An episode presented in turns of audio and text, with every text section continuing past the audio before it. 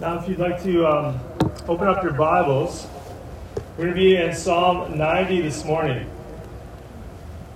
In Psalm 90. The book of Ecclesiastes, 7 verse 2 says this It is better to go to the house of mourning than to go to the house of feasting, for this is the end of all mankind, and the living will lay it to heart. There's something about a funeral that forces you to take account of your life. And while I, I pray we can gain that perspective on life today, though not at a funeral. Why wait until someone dies to think of how you should live your life to the fullest? I believe Psalm 90 is going to bring that before our attention how we should live our lives in the time that we've been given. If you want to stand with me as we read Psalm 90 together.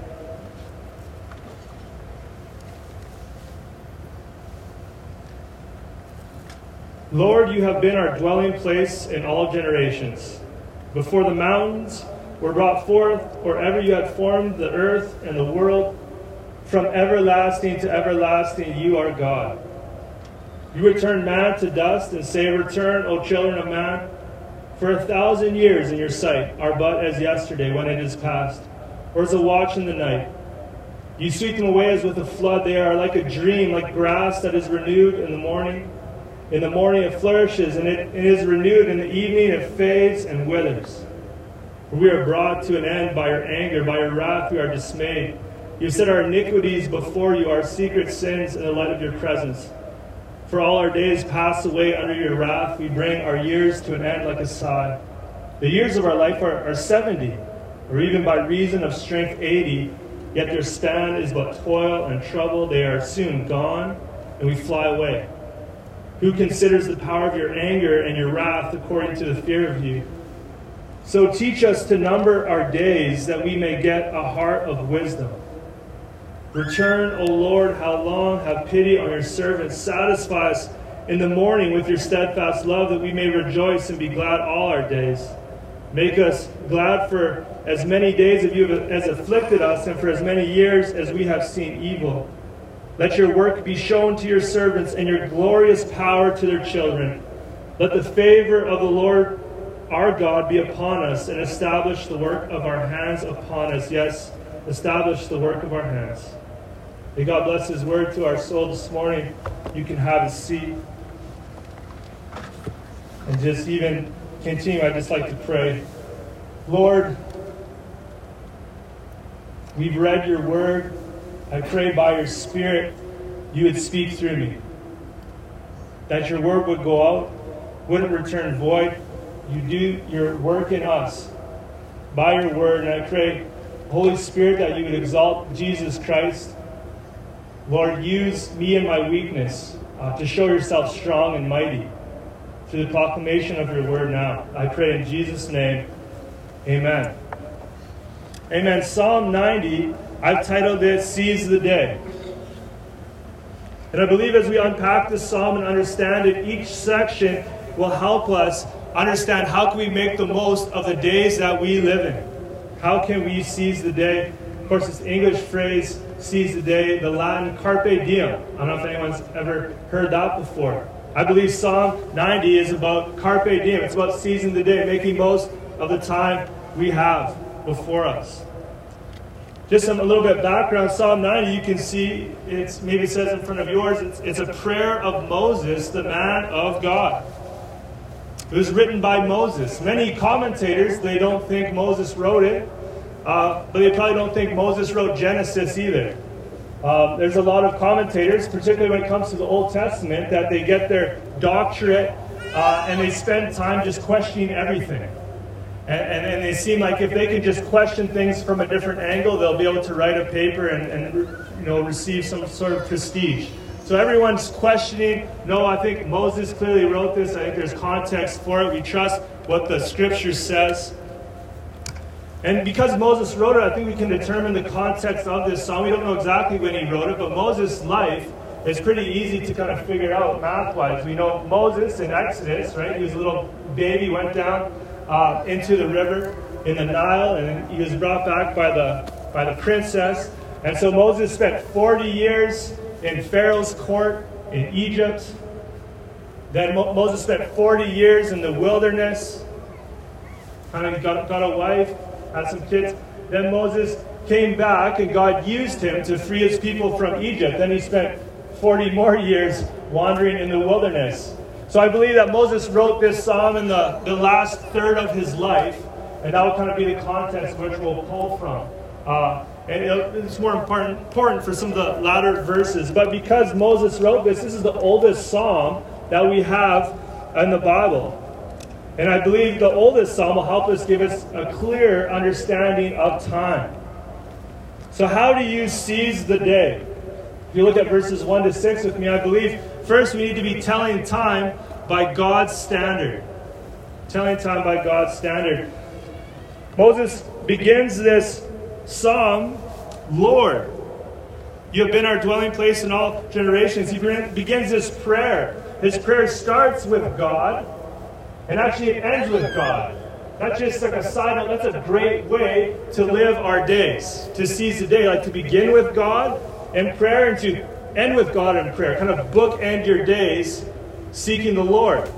But Moses, he uses the term Lord Adonai in Hebrew means master or Lord, a title of the true God with a focus on authority and majesty of a ruler. So he begins looking to God and his, he's kind of reflecting on who God is. Uh, Lord, you have been our dwelling place, or other translations, a refuge in all generations. Moses says something similar in Exodus, or sorry, Deuteronomy, Deuteronomy 33 27. He says, The eternal God is your dwelling place and underneath are the everlasting arms. This picture of who God is. He's our dwelling place. Moses is reflecting, You've been our dwelling place in all generations, like in all the times past. So he's uh, probably thinking through all those people who are God's people, starting with like Abraham, Isaac, Jacob, Joseph in Egypt. Like God, you have been the refuge for all of God's people throughout all time. So he's just sitting there reflecting. In verse 2, still reflecting on who God is. Before the mountains were brought forth, or ever you had formed the earth and the world from everlasting to everlasting, you are God. Does anyone remember Genesis 1 1? Number in the beginning, God created the heavens and the earth. But God was alone in the beginning. There was nothing else. God was there. Father, Son, and Holy Spirit. Before anything else, there was God. From everlasting to everlasting, He's the Alpha and the Omega. He's the one who inhabits eternity. God reveals Himself in Exodus 3:14. I am who I am, as in the continually existing one. When, he's, when, when Moses is talking about from everlasting to everlasting, you are God, there's a, a phrase, a theological phrase. It's the eternality of God. One theologian, Paul Enns, says this, speaking of God, He is above all temporal limitations. With Him there is no distinction between the present, past, and future, but all things are equally and always present to Him. God's eternity extends backwards to infinity and forward to infinity. Think about God's time is all eternity. It's like a contradiction of words, even putting all like a complete eternity forever try to like wrap our minds like that's who God is. That's the time that He inhabits is all of eternity. From everlasting to everlasting, He is God. But in verse 3, Moses, in reflecting who God is, now kind of turns the attention, starts comparing that with mankind. Speaking of God, he says, You return man to dust and say, Return, O, o children of man. One's reminded of Genesis 3.19 as God said to Adam and Eve, as they were kind of banished from the garden. For you are dust, and to dust you shall return. This, in the comparison, Moses keeps piling it on, but it's like, okay, God, eternity to eternity, you are God. Matt, you are dust. to dust you will return. He continues this comparison with, again, looking to God, verse 4 For a thousand years in your sight are but as yesterday when it is past, or as a watch in the night. Just think about that. A, watch in the night, I guess there are four watches in the night, each three hours, but like just a quick, a quick piece of time. That's what a thousand years is like for God. God in time. Just think of a thousand years right now. And this is just really quick. And like, I'm like, what do you pick to talk about a thousand years? So think about the last thousand years. There's a splitting of the church in 1054 AD. The East and the West, the Eastern Orthodox Church, the Roman Catholic Church, that happened in 1054. There's the Crusades, 1095 to 1291. In the 1300s, there's the Black Plague. A third of Europe, over a third of Europe, died from this deadly disease. In the 1400s, there's wars in Europe. You can just say that every every uh, year. It seemed like there's always lots of wars in Europe. In 1492, Christopher Columbus. Some of you might know this rhyme that goes with that. In the 1500s, the Reformation. Right? Martin Luther, we're to have the Bible in people's native tongue. In the 1600s, America's, the Americas are being explored. There are more wars in Europe. In the 1700s, the Enlightenment period, people were starting to focus on knowledge and reason. America was formed 1776, 1800s, Napoleon in his heyday, 1867, Canada kind of officially being formed, 1900s, two world wars, and kind of landed with computers because there's so much shaping us of who we are today. A thousand years gone. For God, it's like a watch in the night. It's nothing. Derek Kidner says this it puts our world into its context, which is God and our time span into its huge setting of eternity. This is humbling to human pride, the point of the verse, but heartening with regard to God's intervention and his timing. Again, Moses continues to draw this out, verses 5 and 6. You sweep them away as with a flood. These, these are our years. This is our time. Like a, like a more like not like the flood that covered the whole earth, but like a flash flood. I was reading about Alexander the Great and his men, and they went, they're going to India. And they set up camp in this dry riverbed. And then it started to rain heavy in the mountains. And all of a sudden, the rain went rushing around the corner, wiped out so many people. In a mo- that's like that's those are the days of our lives, just like, and it's gone. They're like a dream, like grass that's renewed in the morning. In the morning, it flourishes, and is renewed in the evening. It fades and withers. Like our, our days are like grass. Isaiah 40, verse 6 to 8 says something similar. I wonder even if Isaiah was like meditating on Psalm 90. Because he says this Isaiah 46 to 8, a voice says, Cry. And I said, What shall I cry? All flesh is like grass, and all its beauty is like the flower of the field. The grass withers, the flower fades when the breath of the Lord blows on it. Surely the people are grass. The grass withers, the flower fades, but the word of our God shall stand forever. Like, just think about that's what describes our lives like grass. Charles Spurgeon says this Here is the history of, of grass sown, grown, blown, mown, gone. And the history of man is, is not much more. I thought that was good. Do you see the comparison, the, of our proper understanding of God's time, eternity, and our time. A moment. Just a moment. He is the creator. We are the created. I believe this and understanding how God, uh, God's timing, how God tells time, it should humble us of our brief existence of the eternal one. It should also allow us to see time in a different light, and as well as listen to the one who lives forever, the Alpha and the Omega. Like whatever he has to say in our brief period of existence, we should maybe listen to the eternal one, what he has to say. So I believe we can start to seize the day by telling time by God's standard, eternity. Look at verses 7 to 9 with me. Also, verse 13. I we can also seize the day by confessing our sin before God. Verse 7 says, For we are brought to an end by your anger, by your wrath, we are dismayed. And again, I think believe 7 to 9 really makes sense in the context of Moses when he's leading the people in the desert. We're gonna, I'll give you some examples. They rebelled against God. And actually, for Moses, it was everyone 20 years and up in the desert all passed away and they didn't make it into the promised land. If you know the story, there's 12 spies. They went to go check out the promised land, and 10 came back and said, We can't do that. We can't go in there. Like, there's huge people, there's massive armies, and, and two said, Oh, we can do that. God's with us. And all the people rebelled. And then God, in response, it's like, You're all going to perish in the desert for the next 40 years. I believe he's talking to that situation, talking about his wrath. We are brought to an end by our anger, by our wrath. We are dismayed.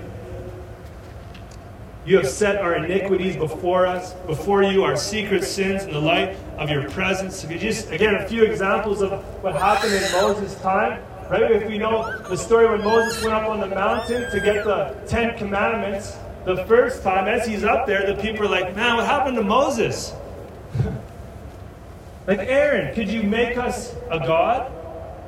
Make us some gods. Here's our gold. And, and he makes this idol and they start worshiping it. This is coming out of Egypt right away. So all these, these people die because they're worshiping idols. And if you keep reading on, there's like, people are like, we don't like that Moses is in charge. Korah and these other people, and they rebel against God, rebel against Moses' leadership, this, this sin. And what happens? The earth opens up and swallows Korah and his family whole. Like there's example after example. In Numbers uh, 25, there's the, the men of Israel started having sexual intercourse with the Moabite women, something they weren't supposed to do. Some even kind of did it in broad daylight in front of everyone. And again, more people died. Like their sin was exposed. They got God's wrath pushed upon them, punishment for their sin. And in God's wrath, we see God's holiness and justice that must be maintained. God is a holy God. He won't be trifled with, and He maintains His holiness by his holy wrath, his justice will be had. So we see that in the time of Moses that he's referring to. But what, what about us? What about us, the, the sin that we carry? It says here, You have set our iniquities before you, our secret sins in the light of your presence. There's no such thing as secret sins. Everything is revealed in front of God. What about us if we have like sin that we're carrying? I believe uh, David is helpful in Psalm 32 verses 3 to 5, David writes this, talking about sin. So David talking about when he when he's had hidden sin in his life. This is what God did to him. For when I kept silent, my bones wasted away through my groaning all day long. For day and night your hand was heavy upon me. My strength was dried up as the heat of summer. Selah. Like when I, I held this sin against God, this hidden sin, God knows, and he was getting punished for it. What does David do? Verse 5 I acknowledge my sin to you, and I did not cover my iniquity. I said, I will confess my transgressions to the Lord, and you forgave the iniquity of my sin. Selah. Like, stop. Think about that. Friends, we must confess our sin before God. If you think about it, there's no such thing as secret sin. It's everything exposed in the light of His presence. But think about it if you're like, you want to seize the day, you want to make the most of that limited time we have, and you have this secret sin in your life. What is it like? It's like basically having like a huge garbage, a garbage bag full of just the stinkiest things you can imagine and carrying it around. And God has sensitive smelling. He's like, I cannot be near this person. Sin separates us from the Father, right? There's no such thing as just, oh, ah, we'll just hide that underneath the carpet, whatever. Like, no. It, it separates us from God. It separates us from other people. If we keep carrying around the secret sin from, with us, we need to deal with our, with our stinky sin. Something needs to happen, right? If we're like serving a holy God, there's a punishment that's coming towards us if we have sin in our lives, unaccounted for, unconfessed. Right? That's why we need Jesus Christ. As I read here in verse 8, you've set our iniquities before you, our secret sin in the light of your presence.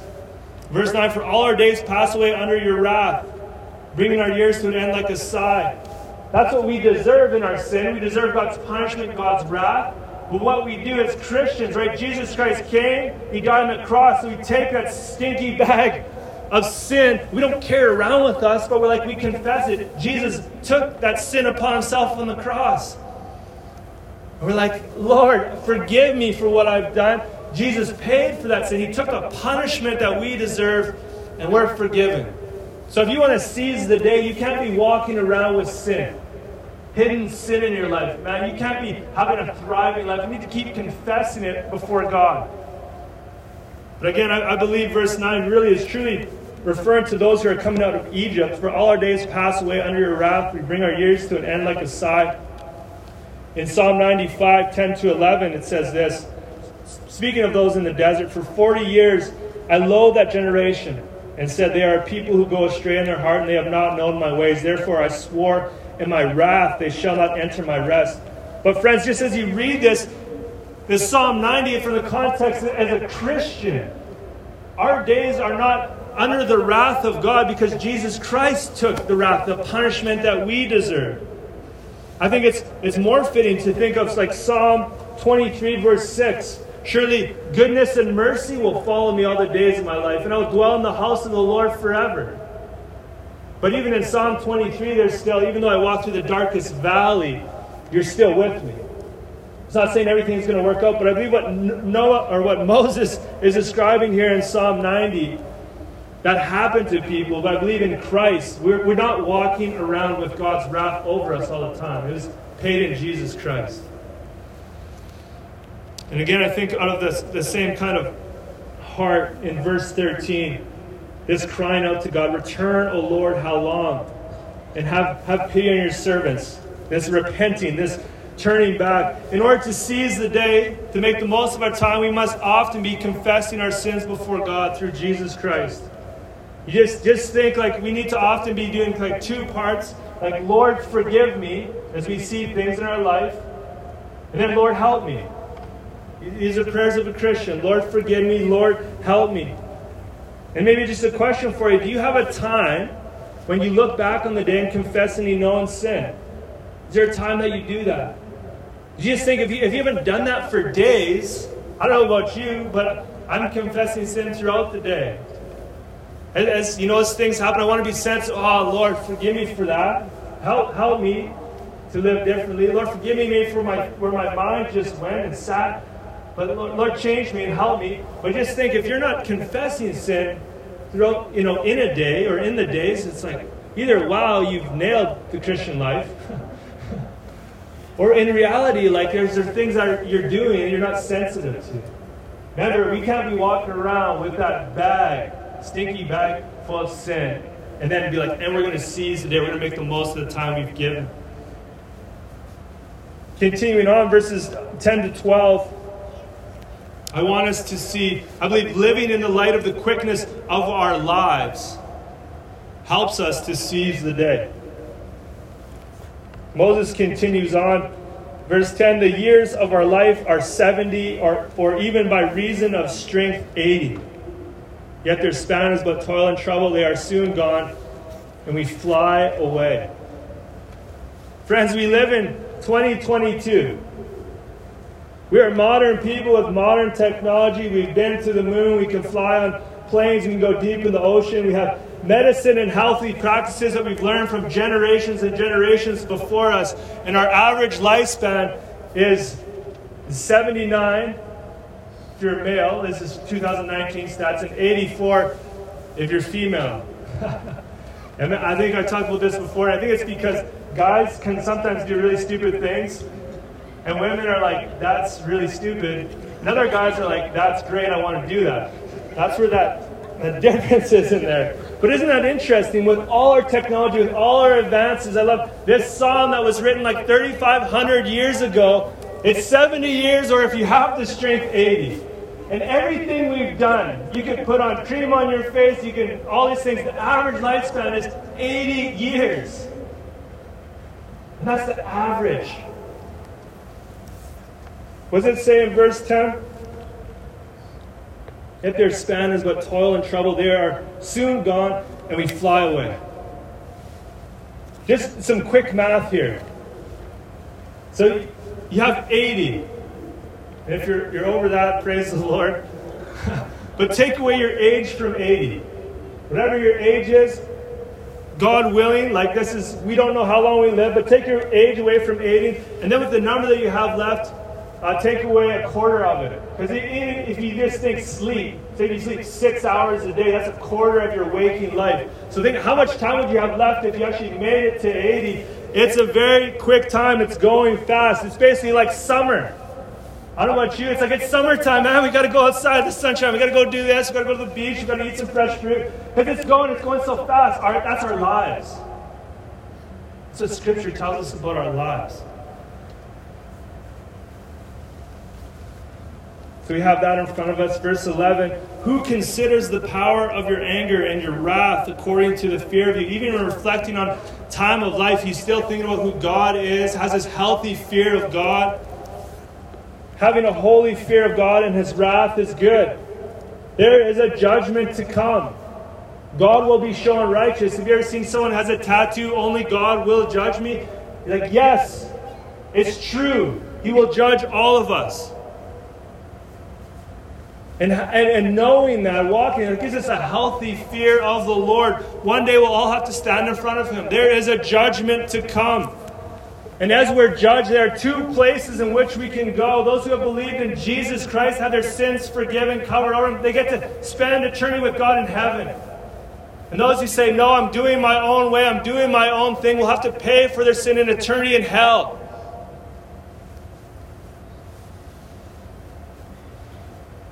Think about how this knowledge can help us to live our life to the fullest amount here in verse 12. So teach us to number our days that we may get a heart of wisdom. I think this is like the crux of the psalm. This is the main point. This is I've been praying over this whole week. I'll keep praying. So teach us to number our days that we may get a heart of wisdom. Remember Moses, he grew up in Egypt. He was taught by the best education that was possible at that time. And he's saying, like, God, you teach me. We need God to teach us how to number our days. An old Saint Matthew Henry says this We must live under a constant apprehension of the shortness and uncertainty of life and the near approach of death and eternity. Think about it, friends. We can number our, our wealth, our holidays, our clothes, our dishes. The list could go on and on. Our golf scores. Like you, if you're like me, you need a calculator at times. we can number all these things, but we cannot number our days properly unless God gives us the wisdom to do it. Like that's, I find that interesting that Moses trying to teach us to number our, our days that we may gain a heart of wisdom. I don't know, maybe, I don't know if it used to be easier, like churches where they're used to meet, just outside the church would be the, the graveyard. Right? So as you walked in, you'd see those who have went before you, and then you go and worship the Lord as you went out. Like it was like face to face with this is where you're going. This is how quick it is. There, there's wisdom in that. How do we gain that heart of wisdom? Another believer from times past says this We can never do that except we number every day as our last day. I don't know about you. How, how do you try to keep the quickness of time in front of you to have wisdom to live your life? For me, I, I have a number of different ways I'm trying to do it. I have a picture of my daughter I took with my wife at Bower Ponds when she was a baby. She's going to be 10 in October. And I, this picture always reminds me like it is going fast. Take advantage of the time. I do have a little sign, Carpe Diem, seize the day. But as I'm like reflecting on this, I'm like, actually, I need God to give me a heart of wisdom. So I can number my days properly. I can have those things. I even, while I was preparing this sermon, I'm like, I need an hourglass that I can flip over and just watch the sand go by and uh, just feel the passing of time. But instead, during this sermon, I spent time looking for an hourglass on Amazon, wasting time, and I didn't even find one. I just have to confession to you guys there. So it's interesting when you're talking about how quickly your times are passing, you're very, you very much realize when you're wasting time as well. I don't know if you've ever heard of Jonathan Edwards. I'd say he's arguably the greatest theologian of America. He was used by God in the first Great Awakening. And when he was, I think he was like 17, he made these resolutions. He wanted to walk with God. He wanted to make the most of his time. I'll just read you a few that pertain to time.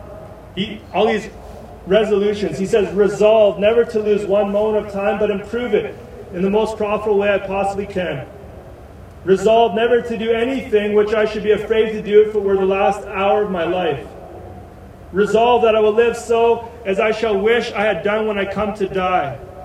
Resolve to live so at all times as I think is best in my devout frames, that when I have clearest notions of things of the gospel in another world, and it's similar to another one, resolve never to do anything which I should be afraid to do. If I expected, it would not be about an hour before I should hear the last trumpet sound.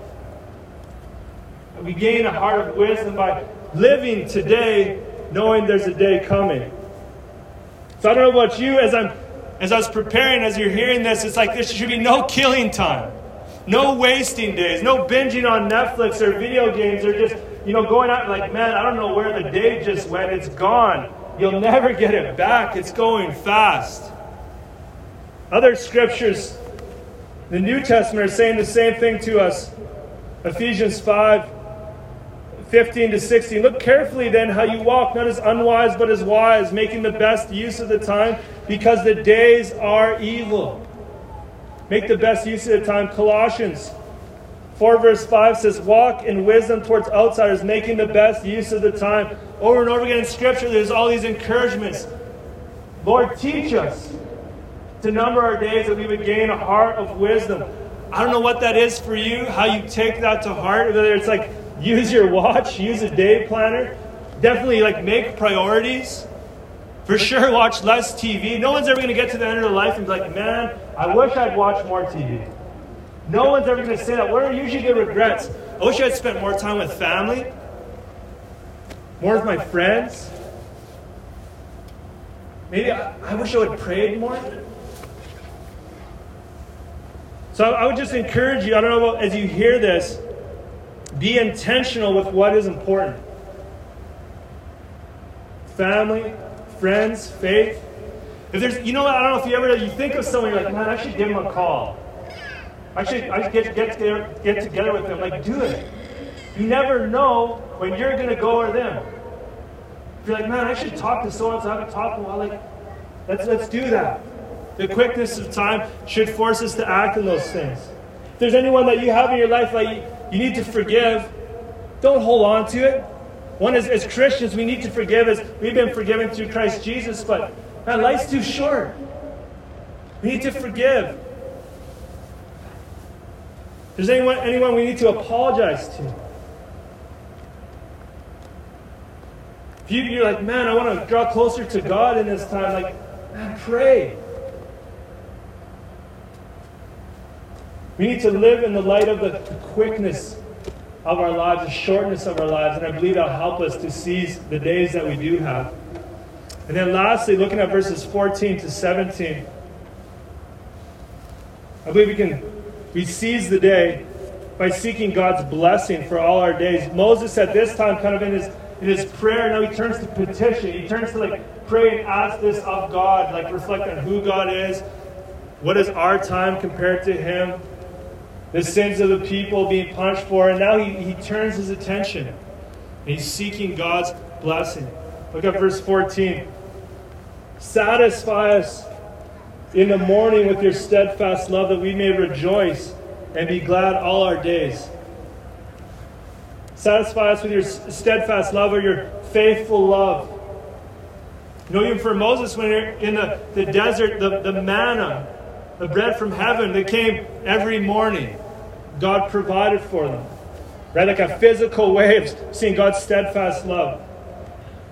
I think there's a great example in Scripture. Jesus, he prayed early in the morning to seek the Lord early in the morning for his steadfast love. Lamentations 3 22 to 23 says this. This Jeremiah wrote this. The steadfast love of the Lord never ceases, his mercies never come to an end. They are new every morning. Great is your faithfulness. The steadfast love of the Lord, his mercies are new every morning. So if we want to seize the day and make the most of our limited time, we need God's mercies every day, and it's good to plead for them in the morning, that we may start out with his mercies, his kindness, and carry them on as we go. I just I was thinking though as I'm preparing this, there's some people who are shift workers, and it's like maybe you're going to bed. It's you can also just whenever you wake up, right? It's like you don't have to set the alarm to get up early in the morning. If you if you're a shift worker, whenever you wake up, can you seek the Lord for His new mercies of that day? And what what else does he pray? satisfy us in the morning with your steadfast love. I just want to point that out. His satisfaction was coming from God. We can, we can seek satisfaction in so many other things, but we need to seek our satisfaction in God. That was his prayer. Verse 15, he continues to plead Make us glad for as many days as you have afflicted us, for as many years as we, as we have seen evil. As many, many years have you've humbled us, as many years have we've seen adversity. Ecclesiastes 7:14 says this, "In the day of prosperity be joyful, in the day of adversity consider God has made the one as well as the other." But going through like many hard trials, you're seeking like, Lord, can it change? Can there be blessing? Charles Spurgeon says this: "Great trial enables us to bear great joy, and may be regarded as the herald of extraordinary grace." God's dealings are according to scale. Small lives are small throughout, and great histories are great both in sorrow and happiness. Where there are high hills, there are also deep valleys. If we have fierce afflictions, we may look for overflowing delights, and our faith may boldly ask for them. That's what Moses is doing. Even if you experience great trials, you can seek God. May it, may it turn, may there be great blessings. Continuing on in verse 16, asking of the Lord, let your work be shown to your servants and your glorious power to their children. I love it. Let your work be shown to your servants, your glorious power to their children. Like, like God, show up. Show yourself faithful. And when you do, may our children see and may they believe. I, I believe this church is a testimony of God's glorious power to us and to our children. As we, as we sought to plant a church in the midst of, of all this chaos that we've experienced these past couple of years, I remember people would be like, wow, this is the worst time to possibly plant a church, humanly speaking. But in God's plan, He's like, actually, I'm going to show myself faithful. And we've seen God build this church, bring this community together in this time. He's shown us His power. I pray our children can see. All of a sudden, there's this the people meeting on an indoor soccer facility praising God. Praise the Lord what He has done. He's shown His power in this church, and I pray our children would see it. I think we can pray that for ourselves individually. Lord, show your power. And may our, may our, may our children see your glorious power work in my life in your life. You say, God changed me, forward Christ in me, that the next generation would know that there's a living God. He's faithful and He's active. As the days of our lives, quick as they are, are spent seeking God for His blessing, watch what God will do. In verse 17, Moses finish, finishes with this Let the favor of the Lord our God be upon us and establish the work of our hands. Yes, establish the work of our hands. The favor of the Lord God be upon us, or let the beauty of the Lord God be upon us. Think about for, for Moses, this prayer it was actually answered after him. Because after Moses, he died before he went to the promised land, but then Joshua led the troops in, and God gave victory after victory. God established the work of Joshua in Israel's hands, if you will. So that, that prayer was answered for him. I almost, almost just see this, though, too, reminding of the prayer of Aaron. As it says, let the favor of our, of our God be upon us. Like, let your beauty be upon us. It's very similar to Numbers 6, 24 and 25. Many of you would be familiar with. The Lord bless you and keep you. The Lord make his face to shine upon you and be gracious to you. The Lord lift up his countenance upon you and give you peace. And even if we have God's beauty upon us, His favor upon us, then we're like, Lord, bless the work of our hands, establish the work of our hands. In our church gathering, we're constantly praying, like, Lord, as we gather together, like, transform us. Open our ears, open our eyes. Lord, if there's some here who don't know Jesus Christ, that they would come to a saving faith in Him. They'd be worshipers of you, O God. Establish the work of our hands. Encourage us. As we, as we go and as we share our faith with others, Lord, establish the work of our hands. We're praying, praying for opportunity. praying for God to move, praying for God to save. In the, in the work of our, our lives, wherever God has you, whatever your vocation is, your employment, however you spend your time, you know, you're praying that it would succeed. No one's praying like, I hope this fails. you're praying that it, would succeed. You're praying that it would be blessed. For safety, maybe for favor. But knowing that the, these blessings come from God, even as we're, we're praying like, Lord, establish the work of our hands, we're also we're praying for our nation, we're praying for peace in our nation, in our province, praying that there would be peace, that we'd be able to provide for our family and teach them the ways of the Lord. Lord, establish the work of our hands. Seeking God in this. I believe we can take verses 14 to 17 and use it as a prayer. Pray that back to God. Pray that for yourself, for your family, your friends. Pray for our church. Friends, do you want to make the most of the limited time we have on this earth? You want to seize the day? I pray Psalm 90 would have greatly encouraged you in that. You can tell time by God's standard. Learn from the eternal one as our lives are quickly passing through. In our days, be quick to confess our sin to God. Like, don't haul that garbage around. Take it to the cross. Live in the light of the quickness of our lives. Ask God for the ability to grasp our limited time and gain wisdom. And seek God's blessing for all of our days. Pray, seek His favor each morning, His steadfast love. It will be found, and He will walk with you through the day, through your days. Friends, if we walk like this in the days we have, will they, will they not be spent well? Let us seize the days that God gives us, living for Him while we have breath in our lungs. If you'll bow with me, I'll close this time in prayer. Oh Lord, thank you for this word. Thank you for Psalm 90.